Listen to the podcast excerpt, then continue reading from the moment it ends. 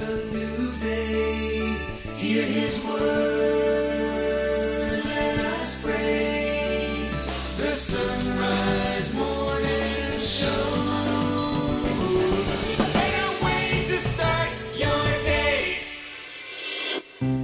It is Friday, the 22nd of December. Let's begin this hour in the name of the Father, and the Son, and the Holy Spirit. Lord, come and reward your people's hope. Your birth was announced by the prophets. Strengthen those reborn in you. You came to heal the contrite of heart, deliver your people from their sorrows. You came to bring life to all the lowly, the afflicted, and the poor, console the childless, the aging, the hungry, and the oppressed. God our Father, you so loved the world that you sent your only Son to bring life to those doomed to death. Raise up in him all who long to be delivered from the oppression of sin and death. We rejoice in hope as we look forward to the celebration of his coming, who lives and reigns with you in the unity of the Holy Spirit, God forever and ever. Amen. It is a better way to start a Friday morning as we are in the home stretch of the season of Advent. So we got Advent tomorrow on the 23rd. Next thing you know, it'll be fourth Sunday of Advent in the morning, Christmas Eve at night. So glad you're spending your last little moments of Advent uh, with us here on the radio. I'm Matt Swaim. Anna Mitchell has news. Paul Lockman at the controls. And up this hour, Joe Heschmeyer will be along uh, from Catholic Answers. Rita Heikenfeld uh, has some more tips from the kitchen for a festive holiday recipe. Uh, she'll also talk about the 12 days of Christmas and their symbolic significance. We'll get more translations of Advent readings and hymns with Dr. Benjamin Lewis from the International Commission on English in the Liturgy. And Father Hezekias Carnazzo will be along from the Institute of Catholic Culture to preview the Sunday Mass readings for the fourth Sunday of Advent. Stay with us if you are able. Right now it is two minutes past. Here's Anna with news. Good morning. The U.S. is supporting a resolution being drafted by the UN Security Council that calls for a pause in the Israeli war to allow aid to flow into Gaza. Ambassador Linda Thomas Greenfield said yesterday that the U.S. is ready to move forward on the resolution, which calls for urgent and extended humanitarian pauses in the fighting for a sufficient number of days to allow unhindered humanitarian access. The resolution also calls for a UN appointed coordinator to pre scan all the aid going into Gaza. A vote on the resolution is scheduled for today. The Latin Patriarch of Jerusalem is saying the true meaning of Christmas is more important than ever this year. Vatican News reports Cardinal Pier Battista Pizzaballa released a Christmas video message yesterday. He said, God becomes flesh out of love and communicates to us a new way of being in the world which is to give one's life out of love for others. Pope Francis gave his annual Christmas address to the Roman Curia yesterday, taking up the theme of synodality and warning against what he described as ideological rigidity. From Vatican Radio, Linda Bordoni reports. Restiamo vigilanti contro il fissismo dell'ideologia. Let us remain vigilant against rigid ideological positions that often, under the guise of good intentions, separate us from reality and prevent us from moving forward. The Pope said we are called to set out and journey like the Magi, following the light that always desires to lead us on, at times along unexplored paths and new roads. He encouraged those present to listen to one another and to others so they can evolve to truly offer service to the Catholic Church. And he noted that fearfully sticking to rules may give the appearance of avoiding problems, but only ends up hurting the service that the Vatican Curia is called to give to the Church. Perciò quando il servizio che svolgiamo rischia di The Pope upheld Mary, whose open hearted reception of the angel's message serves, he said, as a reminder that true listening involves an interior openness needed to enter into a relationship with God. He recalled the example of John the Baptist, whose humility and courage allowed him to practice discernment, a virtue, he said, that frees us from the illusion of omniscience and challenges the temptation to perpetuate familiar patterns. Pope Francis also cited the teachings of the Second Vatican Council, noting that 60 years after the Council, we are still debating the division between progressives and conservatives. This isn't difference, he said. The real difference is between lovers and those who have lost that initial passion. The Christian faith is not meant to confirm our sense of security, to let us settle into comfortable religious certitudes, and to offer us quick answers to life's complex problems. When God calls, he concluded, he sends us on a journey. He draws us out of our comfort zones, our complacency about what we have already done, and in this way, he sets us free. I'm Linda Bordoni. The chairman of the Joint Chiefs of Staff and China's top military official talked for the first time in more than a year yesterday. The Pentagon said U.S. officials hope the video teleconference could lead to a restoration of ties between the world's two biggest militaries. Air Force General Charles Q. Brown's office said the Joint Chiefs chairman and the head of China's People's Liberation Army touched on what were termed a number of global and regional security issues. The White House is responding to the migrant surge at the U.S. Mexico border by sending some of its top brass.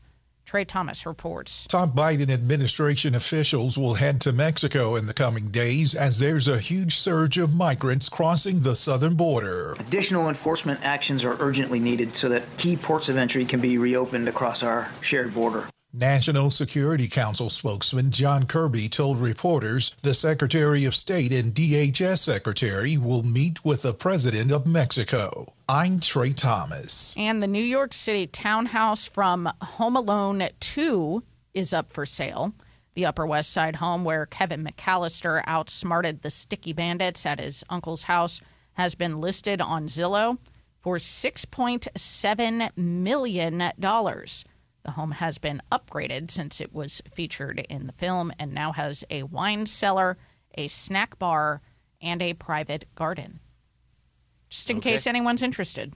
Uh, it's probably lots of. It's still probably lots of traps in there. I was going to say, I wonder if the sticky bandits would still try to. You know what? I'm not a. Uh, I mean, call me an originalist. Um, I like A New Hope. I like Raiders of the Lost Ark. Lost Ark Of the Lost and, uh, Ark? Lost Ark. Lost Ark. They lost that too. And I like. Uh, I like the original Home Alone. I know you do, Chezzy. So uh, yeah, anything after that, I actually am not very familiar with uh, with any of the further Home Alone episodes.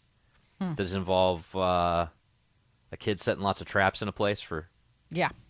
I mean, generally speaking. for Joe Pesci and the guy who played Brickma? I mean, I think it's still Macaulay Culkin, Is there Home like a kind of an older person who's strange that the kid befriends? no doubt.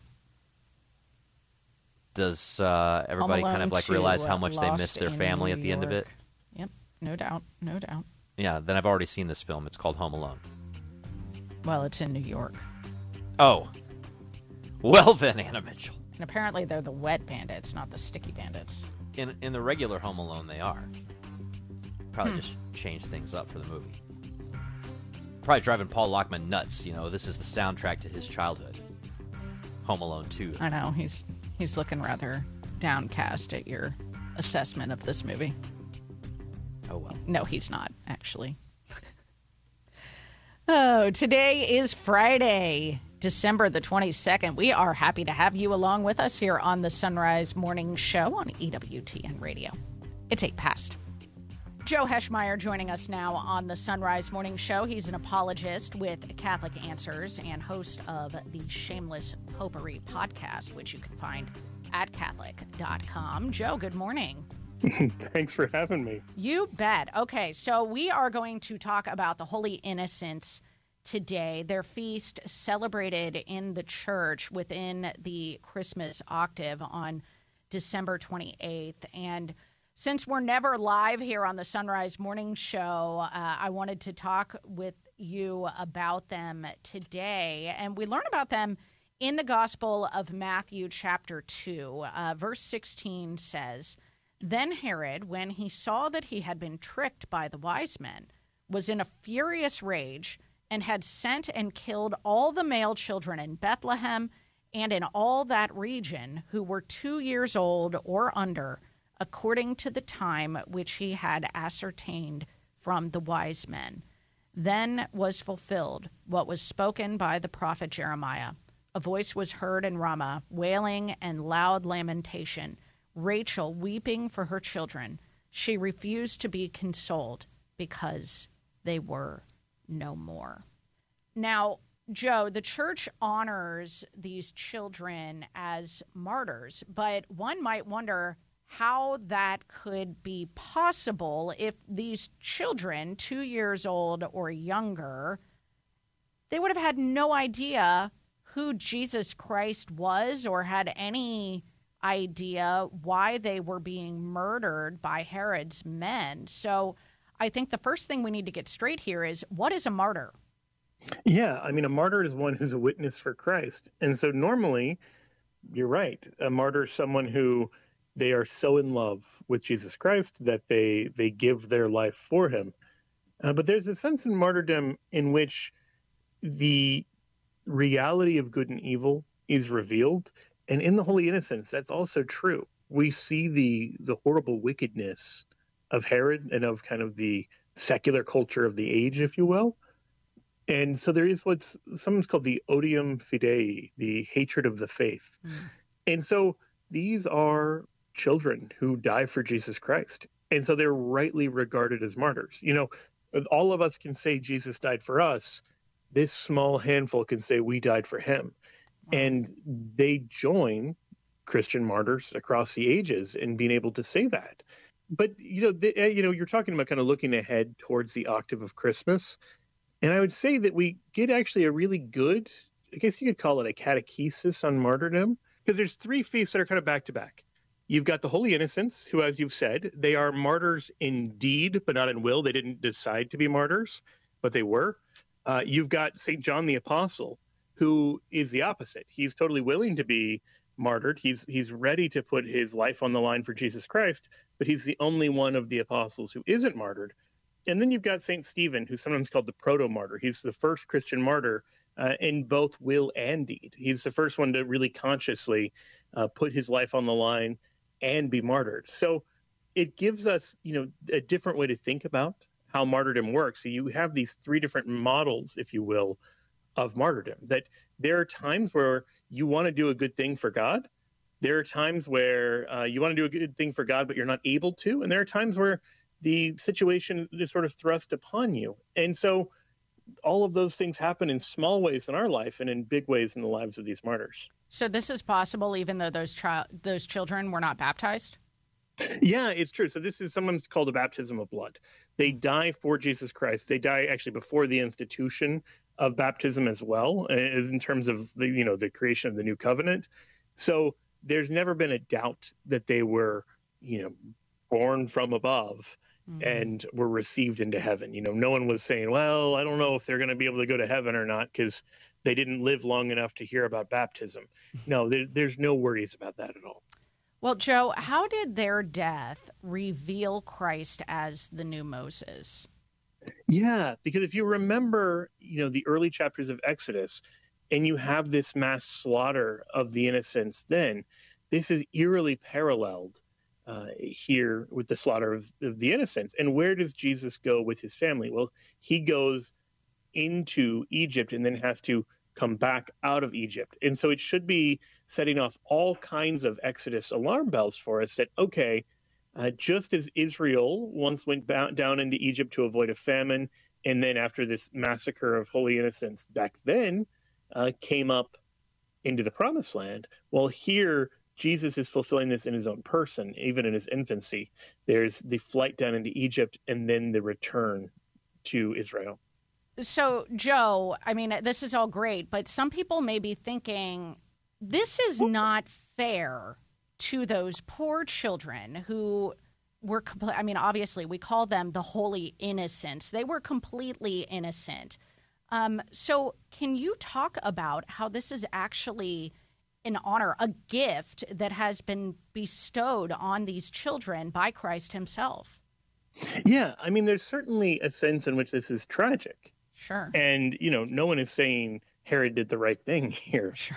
And so we want to, you know, obviously honor that. And I think Matthew's gospel does a good job of showing the kind of horror of the event. But we can say at the same time, these are children who lived two years or less. And instead of living and dying in obscurity and dying of whatever disease of the age or of old age or whatever it would have been, they instead had this brief time on earth and then eternity in heaven and are honored for millennia afterwards. It's it's actually an incredible privilege. You know, even from a parent's perspective, the idea of losing a child is, is horrific, but the idea that your child would be honored for thousands of years, but more importantly, would be pleasing to God and, and spend eternity with Him in heaven has to be of great consolation. And as a reminder for our, all of us that, that martyrdom is a grace bestowed on us. Right. This is not something we can earn or cause for ourselves. There was a controversy in the early church where you would have people who would try to be martyrs because they knew the high esteem uh, martyrs were held in in the church and in the eyes of God. And so, if you go back even to a second century document like the martyrdom of Polycarp, there's a contrast between Polycarp, who's willing to be martyred and eventually is, uh, but then there are other people who rashly try to get themselves martyred. They, you know, turn themselves in, and they they haven't been given the grace of martyrdom. And so it's really kind of horrific because these are people who end up apostatizing, who end up denying the faith under torture, because Christ has not called them to this uh, particular way of of showing the faith to the world. So yeah, th- this is one of those things that we should bear in mind that martyrdom isn't something we earn it is at the end of the day a, true grace from God. Well, thank you so much, Joe Heschmeyer. You can read more of his thoughts on this over at Catholic.com. I know many of you out on the roads today, so let's take a look at weather across the nation. There will be rain showers across the mid Mississippi River Valley and Great Lakes region throughout the day. The same storm system that's been plaguing Southern California with drenching rain will move east and now bu- dump buckets of rain over the southwest. Extreme southern California and Arizona will see the heaviest showers with the possibility of flash flooding. Rain will likely spread into Nevada, Utah, and New Mexico. In the Pacific Northwest, a cold front is sweeping in and bringing a lot of moisture with it. Higher elevations, especially in the Cascades, We'll see snow with accumulations ranging from a couple of inches to a foot by tomorrow morning. Lower elevations, the precipitation will be rain, potentially with some sleet mixed in. Rain and snow showers will spread into the northern Rockies during the evening and overnight hours. As for the rest of the country, folks can expect an overall dry and quiet day on the East Coast, Deep South, Great Plains, and Central Rockies. Back with headlines after this. It's 17 past. Support is from Solidarity Health Share. Do you have an insurance plan that pays for everything, even things that violate your beliefs? Have you ever felt there has to be a better way, but didn't know you had any options? If you answered yes, I've got some good news for you. There is a better way and a more affordable way. Solidarity HealthShare can save you hundreds of dollars each month while actually supporting your beliefs. Because the best news is that Solidarity HealthShare costs a whole lot less than insurance. It's time to jump in and put your money where your faith is and put some money back into your wallet at the same time. Join Solidarity HealthShare, a faith based healthcare sharing community. Prices start as low as $384 a month for families. Call to see how much you can save 844 334 3245. That's 844 334 3245. Solidarity HealthShare 844 334 3245. Got a coffee lover on your Christmas list this year? Give them the gift of Mystic Monk Coffee. The Carmelite monks of Wyoming have a number of seasonal blends that would make for a great Christmas morning brew. And when you purchase it, after clicking the Mystic Monk link at sunrisemorningshow.com, you support the monks and the show. If your coffee lover is also a fan of the Sunrise Morning Show, pick up a mug or travel mug for them in our online store. Get a mug and link to Mystic Monk Coffee at sunrisemorningshow.com. That's sunrisemorningshow.com.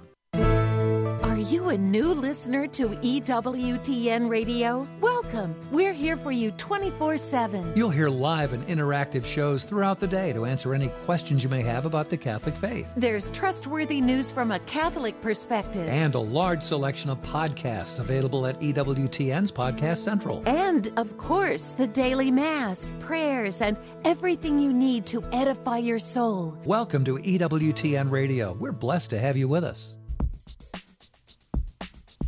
19 past. Here's Anna with headlines. The U.S. has said it will support a resolution being drafted by the UN Security Council that calls for a pause in the Israeli war for humanitarian aid to Gaza. Pope Francis gave his annual Christmas address to the Roman Curia, warning against what he described as ideological rigidity. And the Holy Father is sending the prefect of the dicastery for the service of charity to the Holy Land. Anna Mitchell, just to come back to our Home Alone conversation, uh, you Ah, may yes. know that uh, Pope Leo XIII was actually born Vincenzo Gioacchino Raffaele Luigi Pecci, Pecci. aka Gioacchino Pecci. Joe Pecci. Thanks, Matt. Although his first name was Vincenzo, so I think his friends called him Vinny. Vinny. There you have it. Stuff you can't get. Oh, man. It's 21 minutes past the hour. Business owners are starting to think outside the box to find new customers. You can reach millions of engaged Catholic listeners by underwriting the Sunrise Morning Show. Each weekday morning, listeners across the U.S. and around the globe can hear your message for your business, ministry, or nonprofit on the Sunrise Morning Show. To find out how it works, email me, Leah at sacredheartradio.com. That's Leah at sacredheartradio.com. I'm Father Timothy Shear, and these are Biblical Impressions. Job is one of the most recognizable names in the Bible. We are all familiar with his heartbreaking losses and his determination to seek answers from God. It's easy to overlook the fact that there is another who shares his losses. I'm talking about his wife. She remains unnamed in the book and has just a few lines. But we should admire her down to earth attitude as she struggles to understand what has happened to her and her husband. Like Job, she probably felt like wondering why God ever brought her into existence. Job, of course, moves on in his grief, and by the end of the book, he's ready to say that he now understands that everything is a gift from God. I would like to think his wife shared those feelings. She never speaks in the book again, but we do know she stayed by Job's side, and that together they were blessed with ten more children. Her story of faith remains untold, but it was surely just as impressive as Job's. For Sacred Heart Radio, I'm Father Timothy Shear. It is time for Bible Foods with Rita Heikenfeld from AboutEating.com. And this time of year, there are so many different ways to talk about food and tradition and story and family and wrap it all together. Rita, good morning. Good morning, and you know how I love these legends. I do indeed. Let's talk about the 12 days of Christmas. Uh, this is a song that a lot of people don't realize. Uh, the 12 days of Christmas start at Christmas. And uh, some people over the years have tried to figure out ways to make those numbers of those things match different things that relate to our faith. So, if you could uh, set the stage for us a little bit. Oh, sure. You know that that Christmas song, "The Twelve Days of Christmas."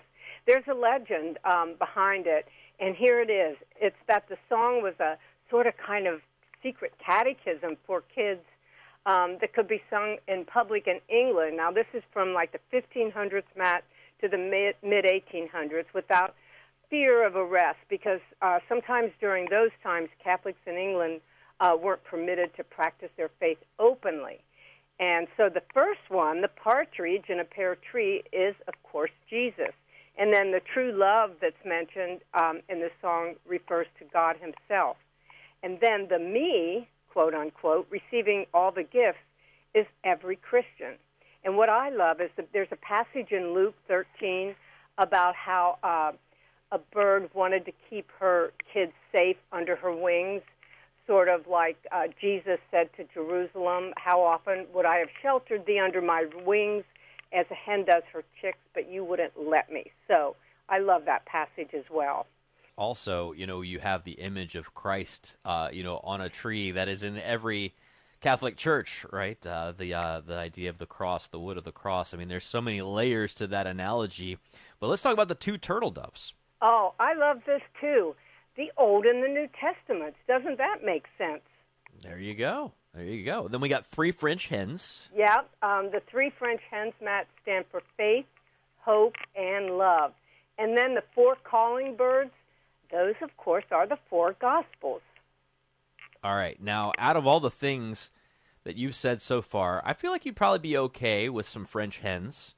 Um, I, but I'm pretty sure that if Frank set you up with five golden rings, you'd be a lot happier. Oh, well, I think so because I've already got the hens and I don't have five golden rings. Yeah. And um, the five golden rings uh, recall the Hebrew, which is the Torah, the law, the first five books of the Old Testament. So I love that too. And then the six geese laying stand for the six days of creation. So that's just such a visual there too. And then the seven swans a swimming represent the seven gifts of the Holy Spirit, including one of my favorites, which I'm still trying to achieve, is wisdom. There you go. I need all the help I can get on that one. Uh-huh. Uh, and then the we get to the eight maids of milking. The eight maids of milking uh, represent the eight beatitudes. Uh, there are so many great ones in the beatitude. I think um, this time of year around the world, you know, you and I are able to uh, go to mass real easy. Mhm. And uh, I know that there are so many Christians around the world for whom it is difficult or they face persecution and opposition. So when I hear "Blessed are those who are persecuted for uh, Jesus' name's sake," I always think of my brothers and sisters around the world who who don't have the freedom that we do here to worship Christ publicly. A- and that's a, a great way to remember that too. One of my favorites in the eight beatitudes is "Blessed are the peacemakers." Um, important now in this time, of course, too, because they shall be called children of God. Again, I think that's really um, pretty appropriate for this time. And then the nine ladies dancing are the nine fruits of the Holy Spirit. And one of my favorites, I want to know what yours is. Mine is joy this time of year, just joy. Uh, I'm going to go with patience. The, I do uh, that all the time. the yeah. fruits of the Yeah. spirit depend on the the way I memorized the list was love, joy, peace, patience, kindness, goodness, faithfulness, gentleness, and self control. And Paul goes on to say in Galatians five, against these things there is no law. There's no law against you being patient. Isn't You know, that the truth? Um, how about the ten lords of leaping? Well, those are so familiar. Those, of course, are the Ten Commandments. I mean, again, such a great analogy there. And then the eleven pipers piping represent the eleven faithful apostles. So, And then the 12 drummers drumming, the 12 points of doctrine, in the Apostles' Creed. And uh, rather than go through the whole thing, you should uh, go back and look at the Apostles' Creed and try and make it, turn it into bullet points, and you'll see those 12, those 12 things. You know, not a bad way to remember basically a whole bunch of important stuff about our faith by just learning one Christmas song. Hmm for sure, for sure. All right, so you've got a pomegranate vinaigrette. Uh, this is this is great because pomegranates are a fun fruit to eat this time of year. They look cool in like a Christmas like fruit basket, uh, but they also are biblical. And uh, my guess is that this pomegranate vinaigrette that you're going to suggest uh, not only has some good like seasonal flavor to it, but probably also adds like some nice color to the table. Oh, it's beautiful. Red, the pomegranate seeds are red and really, really easy. Uh, you just take some pomegranate seeds, and if you don't have the seeds, you could use juice. Uh, put all this in a blender the pomegranate seeds, some olive oil, some maple syrup, lemon juice, and white balsamic vinegar, or uh, just white wine vinegar if you don't have the balsamic. A big squirt of Dijon mustard, salt and pepper, and you just whirl that in the blender, and it turns a lovely pink. And depending on your blender, it'll be either chunky or smooth, real smooth. Um, it makes a lovely dressing for Christmas because you've got the greens and then the red. And then I've got, of course, a tip on how to remove the pomegranate seeds on my site. you know, I've followed your advice on pomegranate uh, peeling and seeding. Yeah. And I'm getting better, but I still make an awful mess of it every time I try and do a pomegranate. So, but I love them. They're Oh, fun. yeah. They're so cool looking on the inside. But uh, we've got this recipe for pomegranate vinaigrette from Rita Heikenfeld. It's right there in the show notes. The whole thing at sunrisemorningshow.com. Click on over to About Eating and say hello to Rita. Rita, Merry Christmas. We'll talk to you in the new year. Uh, we sure will. And Merry Christmas to everybody at Sacred Heart Sunrise Morning Show. Thank you so much. Half past the hour, here's Anna with news. Good morning. The U.S. is now supporting a resolution that's being drafted by the UN Security Council, which calls for a pause in the Israeli Hamas war to allow aid to flow into Gaza. Ambassador Linda Thomas Greenfield said yesterday the U.S. is ready to move forward on the resolution. It calls for urgent and extended humanitarian pauses in the fighting for a sufficient number of days to allow unhindered humanitarian access. The resolution also calls for UN, a UN appointed coordinator to pre screen all the aid going into Gaza. A vote on the resolution is scheduled for today. The Latin Patriarch of Jerusalem is saying that the true meaning of Christmas is more important than ever this year. From Vatican Radio, Lisa Zengarini reports. Cardinal Pierbattista Pizzaballa, in his Christmas message, referred to the ongoing war in Eastern Europe, but in particular to the conflict in the Holy Land, where he said, Since October the 7th, we have fallen into an abyss of hatred, resentment, revenge, violence, and death, which have struck the Israeli society and now affect Palestinians. The Patriarch recalled specifically the humanitarian crisis unfolding in Gaza and also the hardships endured by the small Christian community in Bethlehem in the West Bank. In this dramatic situation, he noted, everyone is closed in their pain, while instead Christmas reminds us that God comes to us, makes himself present among us, and opens our hearts to meeting others and to recognizing the other as an important part of oneself. Cardinal Pizzaballa remarked that despite all the violence, we must not forget the true meaning of the Christmas message that God becomes flesh out of love and communicates to us a new way of being in the world, which is to give one's life out of love for others. Saying yes to God, he said, means opening up to dialogue, reconciliation, forgiveness, and friendship. The Latin Patriarch of Jerusalem therefore concluded the message by calling on the faithful in the Holy Land and across the world to raise their gaze beyond the pain and to see God's work being done. He is truly the Lord of history, of the personal history of each one of us, and of the history of the world, he said. I am Lisa Zengarini. Pope Francis is sending the prefect of the dicastery for the service of charity to the Holy Land as a sign of solidarity. Vatican News reports Cardinal Konrad Krajewski will spend Christmas with the local church in the region. A statement from the dicastery says Cardinal Krajewski will join this great invocation for peace together with the Latin Patriarch of Jerusalem, Cardinal Pizzaballa, and the entire local church to celebrate the birth of Jesus, the Prince of Peace and the only hope of our world. End quote. Pope Francis gave his annual address to the Roman Curia yesterday, taking up the theme of synodality and warning against what he described as ideological rigidity. He focused on the themes of listening, discerning, and journeying and said, quote, 60 years after the council, we are still debating the division between progressives and conservatives while the real difference is between lovers and those who have lost that initial passion. That is the difference. Only those who love fare forward. End quote. The Pentagon is making sweeping changes to its guidance for reducing harm to civilians from U.S. military operations. Trey Thomas has more. Defense Secretary Lloyd Austin ordered the overhaul a year ago after a series of high profile instances of U.S. military operations killing civilians in recent years. The new policy is aimed at considering risks to civilians as part of planning before a military strike occurs. I'm Trey Thomas. The chairman of the Joint Chiefs of Staff and China's top military official talked for the first time in more than a year yesterday. The Pentagon said U.S. officials hope that the video teleconference could lead to a restoration of ties between the world's two biggest militaries. Air Force General Charles Q. Brown's office said the Joint Chiefs Chairman and the head of China's People's Liberation Army touched on what were termed a number of global and regional security issues. That's the news on the Sunrise Morning Show. It's 35 past.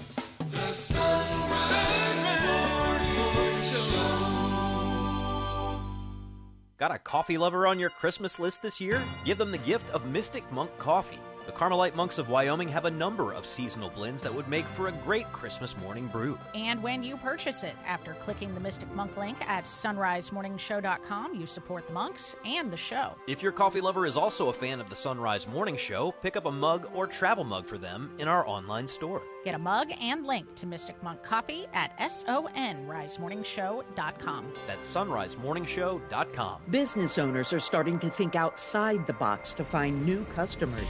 You can reach millions of engaged Catholic listeners by underwriting the Sunrise Morning Show. Each weekday morning, listeners across the U.S. and around the globe can hear your message for your business, ministry, or nonprofit on the Sunrise Morning Show.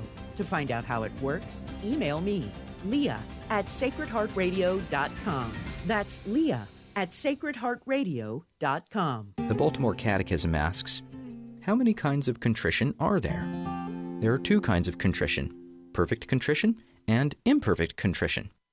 Perfect contrition is when we're sorry and we hate sin primarily because it offends God, who's infinitely good in himself and worthy of all love. Imperfect contrition is when we're sorry for our sin, but mostly because of the consequences it has on us for eternity. Now, very often, when we sin, it's difficult for us to think aside from ourselves because the nature of sin is that it makes us selfish. Contrition helps us to be sorry beyond ourselves. And so then, well, even if we have imperfect contrition, that's still good enough because it helps us to move forward to see that God is in the picture. And so, whether we have perfect contrition or imperfect contrition, it enables us to keep the faith until death. Reflecting on the Baltimore Catechism, I'm Dominican Father Ezra Sullivan.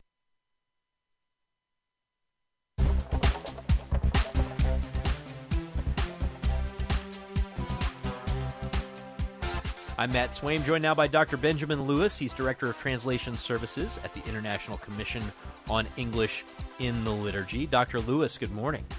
Good morning, Matt. How are you? I'm doing well, and morning is one of those things I'm not going to try and say more than 20 or 30 times this interview because I know we're talking about morning prayer stuff again this week, right? yes, we are. All right, so what are we on? We are on the last week of Advent. So in morning prayer, we have uh, we've been talking about the hymns of the office and uh, we've had the same hymn for the first part of advent up through december 16th but i thought we spent the last two weeks talking about that hymn. So now we're into the, the hymn for morning prayer for the last week of advent right up uh, from december 17th right up until christmas. And i wanted to look a little bit at, the, at that hymn um, and the new translation that we've got of it all right, so what has changed in the tone between the beginning of Advent and what we start with now? Yeah, so now we're we're really looking forward to this this new hymn uh, for the last week of Advent ties together the expectation of the first coming of Christ at Christmas, but also looking ahead to the second coming of Christ at the end of time and and looking forward to our entry into heavenly glory with him. So it kind of ties all of these things together the first coming the second coming and then our our joining christ in heaven uh, at the end of time. So if you look at uh, the current hymn off, uh, option for morning prayer for this last week of advent uh, we have uh, it's just sort of a plug-in hymn an existing hymn text that's sort of related to the text that the church proposes for us to sing, but it's it's not really a translation. But it's not a bad hymn. It's short and sweet, it's straight to the point. Behold a virgin bearing him who comes to save us from our sin. The prophets cry, prepare his way, make straight his paths to Christmas Day. Behold our hope and life and light, the promise of the holy night. we lift our prayer and bend our knee to his great love and majesty. That's it. Two short stanzas. Uh, they rhyme. Just, They're very English rhymes. friendly. yeah, yeah, it's fine, and it and it gets across. You know, make straight his paths. The prophets are crying out. We're looking forward to Christmas. Um, so it gets a lot of the same themes. But this is the this is the hymn text that the church proposes for us that we've we've translated afresh for the first time, uh, and it's not two stanzas. It's it's six stanzas. Oh wow! With mighty voice, the prophets cry that Christ the Lord is drawing near. Rejoicing, they foresee the grace by which he saves us and redeems. And so our morning sun shines forth, our hearts ablaze with radiant joy. We hear the faithful voice resound, precursor of God's glorious gift. At that first advent, Christ our God came forth not to condemn the world, but came to cleanse our gaping wound, to seek and save what had been lost. Christ's second coming warns us all that he is standing at the gates to give to saints their glorious crowns and open wide the heavenly realm. Eternal light is now foretold. The saving star is shining forth. Its radiant splendor summons us and calls us to the heavenly court. Christ Jesus, you alone we seek, to see you face to face as God. May this unending vision be an everlasting hymn of praise. Amen. That's that's robust, man. Uh, you know, it's so funny because we have in English, you know, a lot of hymns that are written for English, and of course they're also mixed in with all the other English pop songs that kind of pop up this time of year. We get, Yeah. you know, such a sanitized and sort of proper understanding of, of, of what is happening at Christmas. It's this pure, quaint, you know, cute baby, and you know, it Yeah. warms our hearts. Uh, we don't get anything in English that's like Christ came to clean cleanse our gaping wound. yeah, I mean that's Yeah. intense stuff.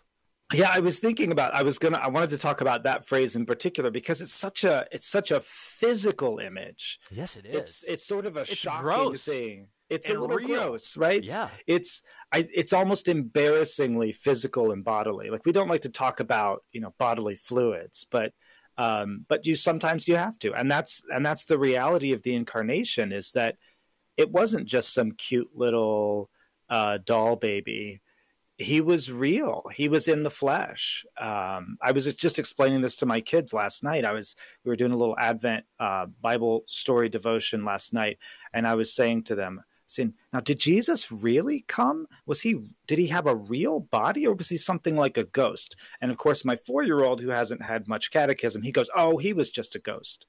Yeah, tell your seven-year-old- four-year-old he's got to be worried about Docetism yeah, but my seven year old says, "Oh no," because she's had she's had more catechism. Oh no, he was real. He had a body, and so we talked about that. We said, "Yeah, he you could he he was a real baby. It wasn't just a vision. He wasn't just a ghost. He he, he pooped and he peed and and he probably spit up and and his spit up probably smelled and." And it you was know, real. adults can't handle that stuff, but kids are super into it. Thank you so much for all you've done to help unpack some of these wonderful, like hidden treasures that are now come to light in English. And uh, remind our listeners where they can get the Divine Office hymnal if they want to grab one heading into the Christmas season. Yeah, it's currently being published by GIA. So you go to giamusic.com and you can order a copy of the Divine Office hymnal. All the hymns of the office are there, translated afresh, um, and they're just chock full of of rich meaning. Yes, and very human stuff. Thanks so much, Dr. Lewis. Have a wonderful day. Thank you. You too, Matt. Yeah, Anna Mitchell, I know that you know you've explained these kinds of things to kids before, and uh, you know, kids, you know, we adults, we're so. I actually haven't had to explain that to my kids yet. well, but you know, just you don't I think to it's explain it all. I think it's I don't know. Maybe this is something when you have a girl first, or if you That's have a boy it. first. Um, Roma does not ask such questions. Maybe she just knows to not ask me. Maybe that's it. I don't maybe know. maybe she asks Will. Maybe but she you know has this. will. It's a good. It, it seems like a like a weird thing to talk about, but I feel like it's important for us to remember that uh, God just did not become human somewhere at some point in some abstract reality. Like he became a real live baby. Yeah. In a real actual specific place that you can actually go visit today. We're going to even talk about that with Michele Bowe uh, next, Next hour. Like hour, yeah. it really did happen. Yeah. Like he became one of us. It He'd really become did. like a like a ghostly luminous thing somewhere. Although interestingly, Matt, and this is opening a whole can of worms that we don't have time to talk about, but uh, I've been talking to people who um, saying a lot of people don't really realize that we're talking about God here. Like, Oh yeah. yeah, he became human. He was also God while living here on Earth as a human, and so there's a lot of there. I don't know what it like. Pope Benedict talked about like practical atheism, you know, and there's sort of like a practical Arianism going on in some ways where you don't think about it so much, but you kind of have this implicit or subconscious thought that he somehow became God somewhere along the way, or somewhere No, along the at the way, like realized that he was God. He was And- God at the Annunciation. He was God at the Nativity. Exactly. He's God at the crucifixion and the resurrection and the ascension, and he's God now. Yep. And before all that, in the beginning was the Word. He was God. The Word was God, and the Word is God.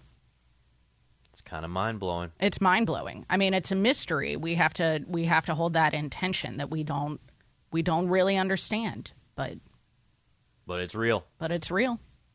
Well, we're going to talk more about that with Father Hezekias Carnazzo after the break as he looks at the readings for the fourth Sunday of Advent. Stay with us. It's 14 till. The Christmas Means Life campaign encourages you to add another person to your Christmas list, the baby Jesus, as represented by women and children in need by making a donation to your local pregnancy center. Another option is to support the JP2 Life Center, committed to saving lives with free pregnancy help services, holistic OBGYN care, and education programs. Find out more at jpiilifecenter.org. That's jpiilifecenter.org because Christmas means life. Central Fabricators is proud to support the Sunrise Morning Show, where you'll get news from the Catholic perspective, while keeping you up to date on what's happening in the Vatican as well. It's also a great way to keep in touch with the Catholic faith throughout the week. Central Fabricators, based in Cincinnati, Ohio, is a family owned business for over 75 years, manufacturing and repairing corrosion resistant storage tanks, reactors, and pressure vessels. On the web at centralfabricators.com. That's centralfabricators.com. Business owners are starting to think outside the box to find new customers. You can reach millions of engaged Catholic listeners by underwriting the Sunrise Morning Show. Each weekday morning, listeners across the U.S. and around the globe can hear your message for your business, ministry, or nonprofit on the Sunrise Morning Show. To find out how it works, email me, Leah at sacredheartradio.com. That's Leah at sacredheartradio.com. EWTN is everywhere. EWTN radio programming is provided free of charge to over 500 domestic and international AM and FM radio stations. It's a great teaching tool for Catholics and non Catholics alike.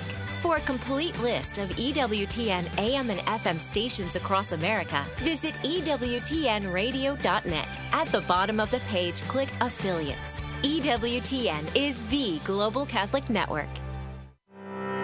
This is Dr. David Anders. Is God an angry God? We answer questions like these every day on Call to Communion, today at 2 p.m. Eastern. Now, back to the Sunrise Morning Show.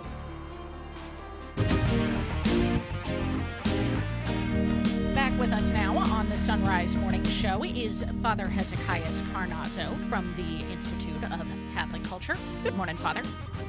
Good morning, Annie. It's a blessing to be with you and your listeners this morning. I apologize, my voice is a little bit off. I'm I've got a Christmas cold. Christmas cold. Well, we will be praying for you and your health ahead of uh, all of the Christmas festivities. Oh, I certainly appreciate that. We've got a long road ahead, but it's all worth it. For uh, we are going to approach the throne of God Himself, which is our theme this Sunday. Yes, we only have one day for the the fourth week of Advent, and it is the fourth Sunday of Advent this weekend. What an interesting choice of readings, Father. We're in the second book of Samuel, chapter 7. And basically, King David wants to build a house for the presence of God, but then finds out that he's not allowed to. Why are we hearing this reading on the fourth Sunday of Advent? Well, I, I must stress how important this particular chapter, these verses are in the Old Testament and how they drove the expectation of the people at the time of the, of the coming of Christ. Second Samuel chapter 7, all of your listeners, Annie, would do well to get out your Bible and read this particular chapter, Second Samuel chapter 7, in which it, it talks about, as you said, the, uh, the desire of David to establish the temple of God. Of course, up to this point, um, the the uh, presence of God among His people was realized in the tent of meeting, which was built by Moses during the time of the Exodus. But now, the Exodus, really in 2 Samuel chapter seven, comes to its conclusion.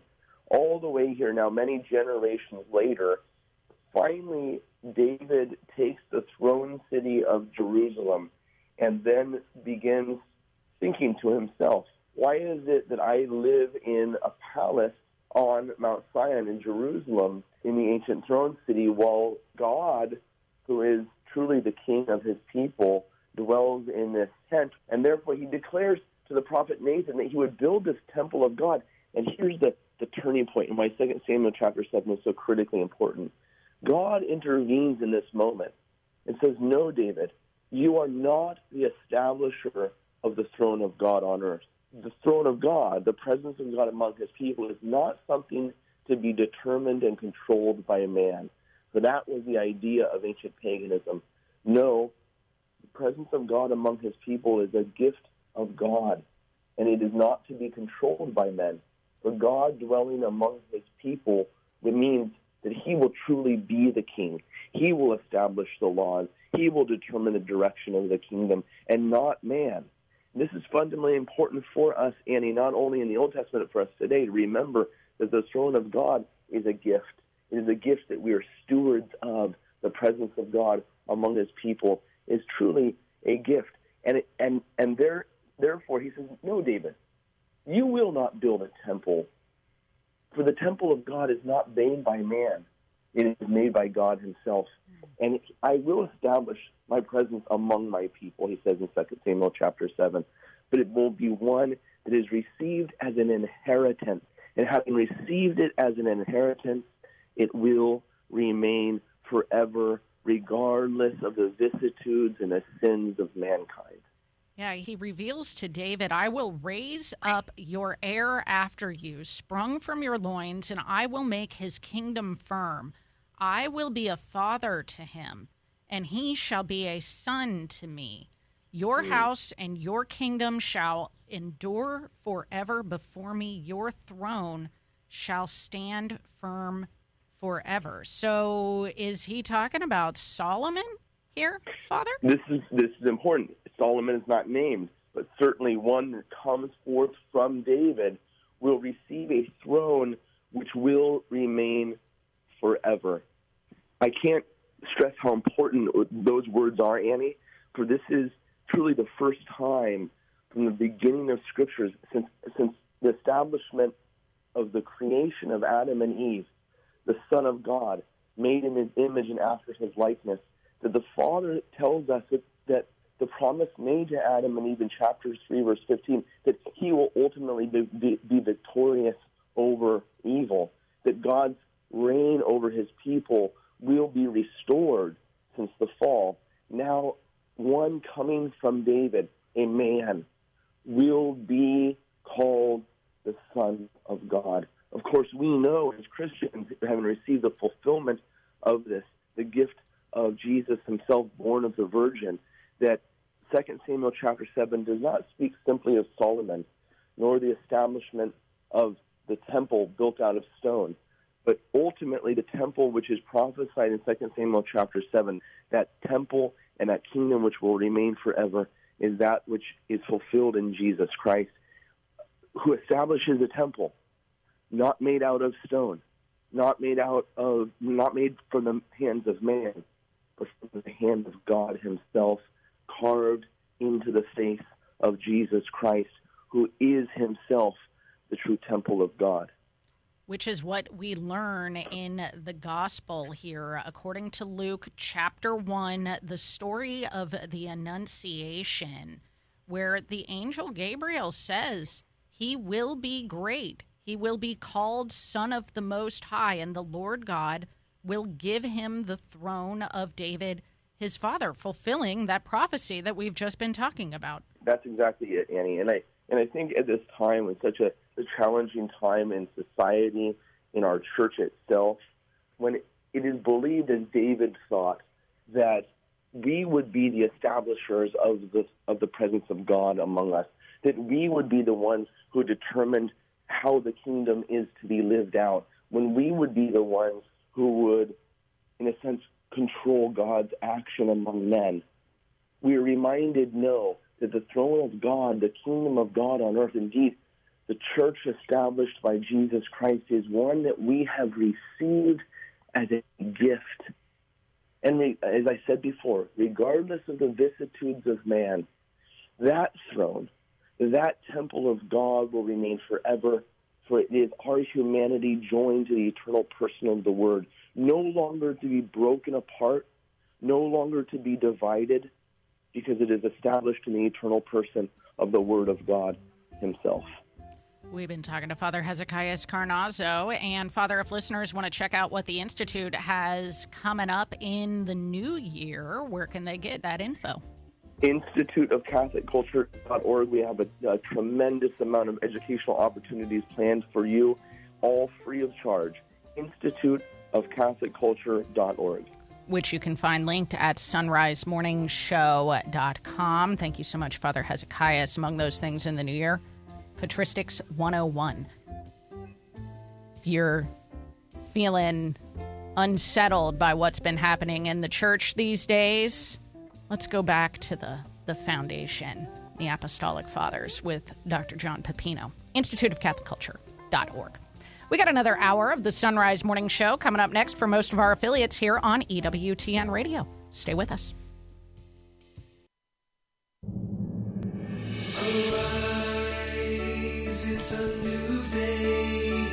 Hear his word,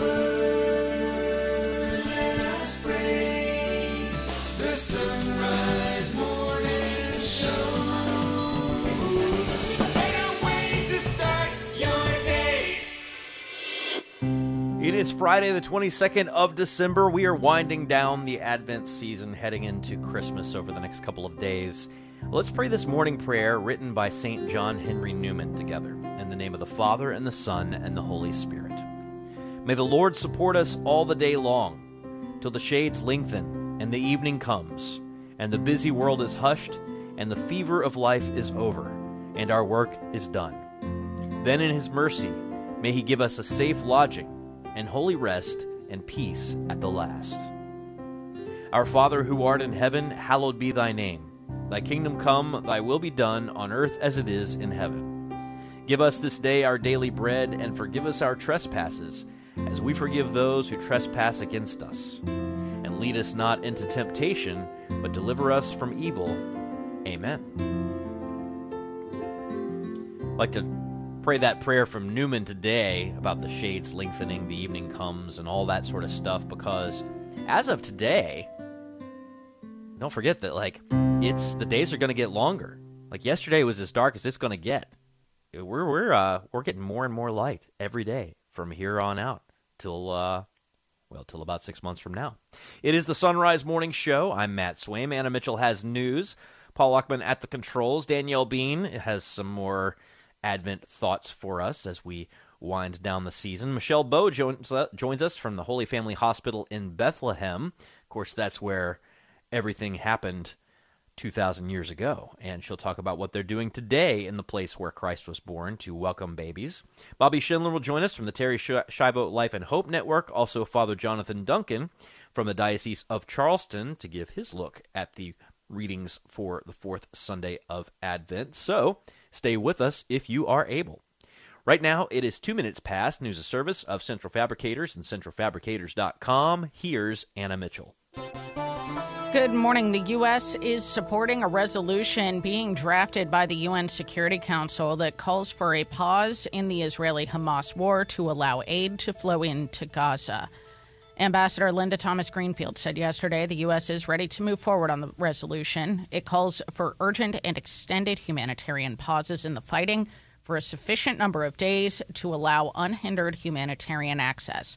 The resolution does also call for a UN appointed coordinator to pre screen all the aid going into Gaza. A vote on the resolution is scheduled for today. Meanwhile, the Latin Patriarch of Jerusalem is saying that the true meaning of Christmas is more important than ever this year. Vatican News reports Cardinal Pierbattista Pizzaballa released a Christmas video message yesterday. He said, God becomes flesh out of love and communicates to us a new way of being in the world, which is to give one's life out of love for others. Dozens of Russian drones are attacking Ukraine's capital. Ukrainian officials say two people have been injured and several residential buildings have been damaged after more than two dozen drones attacked Kiev overnight. Ukraine's Air Force says they shot down 24 of the 28 drones. They said it was the sixth Russian drone attack on Kiev this month. Pope Francis gave his annual Christmas address to the Roman Curia yesterday, taking up the theme of synodality and warned against what he described as ideological rigidity. From Vatican Radio, Linda Bordoni reports. Restiamo vigilanti contro il fissismo dell'ideologia. Let us remain vigilant against rigid ideological positions that often, under the guise of good intentions, separate us from reality and prevent us from moving forward. The Pope said we are called to set out and journey like the Magi, following the light that always desires to lead us on, at times along unexplored paths and new roads. He encouraged those present to listen to one another and to others so they can evolve to truly offer service to the Catholic Church. And he noted that fearfully sticking to rules may give the appearance of avoiding problems, but only ends up hurting the service that the Vatican Curia is called to give to the Church. The Pope upheld Mary, whose open hearted reception of the angel's message serves, he said, as a reminder that true listening involves an interior openness needed to enter into a relationship with God.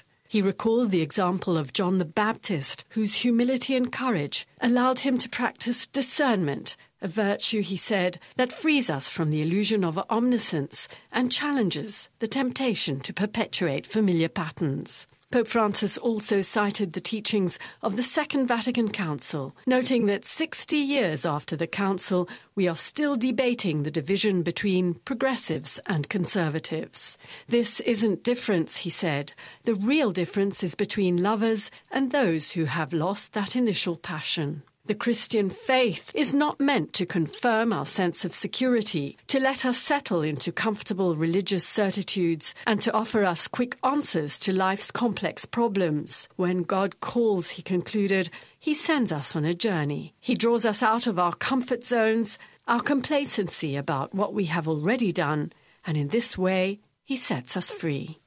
I'm Linda Bordoni. Bishop Robert Barron, who chairs the U.S. Bishops' Committee on Laity, Marriage, Family Life, and Youth, has responded to concerns and confusion over the recent Vatican declaration on blessings. He says in a statement, quote, the statement in no way calls for a change in the church's teaching regarding marriage and sexuality. In fact, he says it goes to great lengths to insist that in accord with unchanging doctrine, Marriage is a union of one man and one woman in lifelong fidelity and openness to children, saying the blessings that are allowed do not apply approbation of irregular relationships.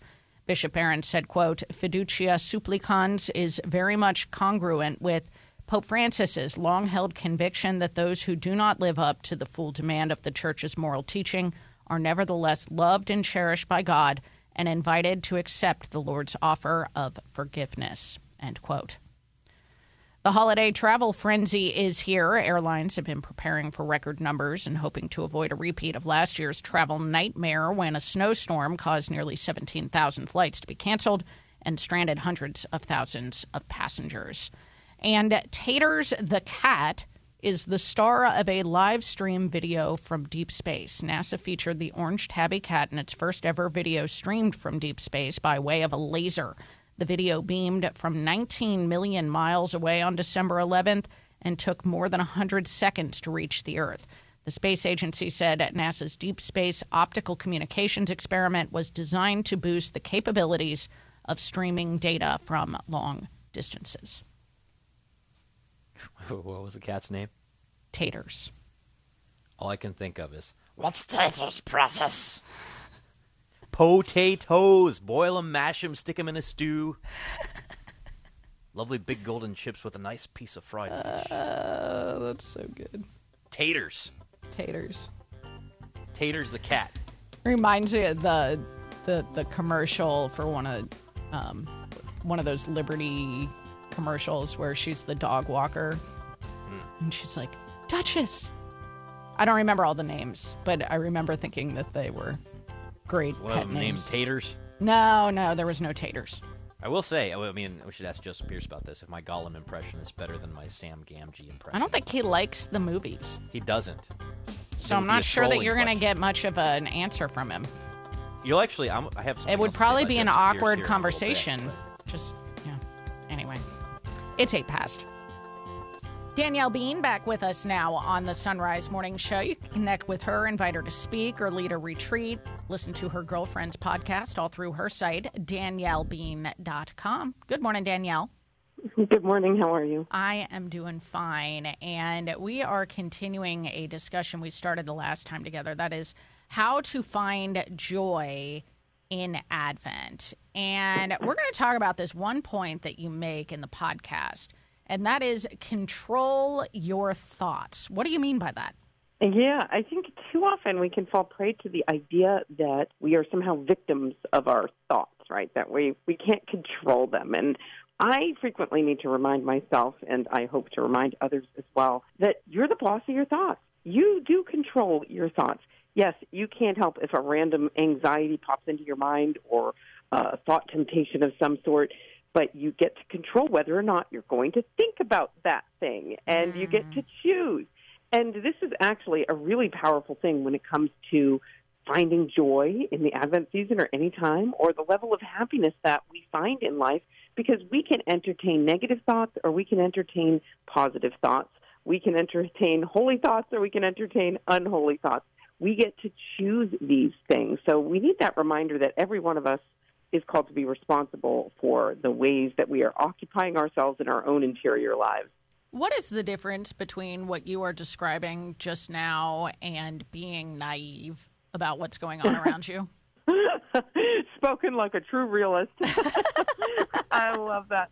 Yeah, um, of course, it's not calling you to be naive. You're not. I'm not asking you to entertain some, you know, false form of reality in your mind when you're you're trying to be positive about things. You can fully recognize that the negative things in the world and they're very real. And some people are going through very hard things during this season of Advent, which is meant to be joyful. So I completely understand that.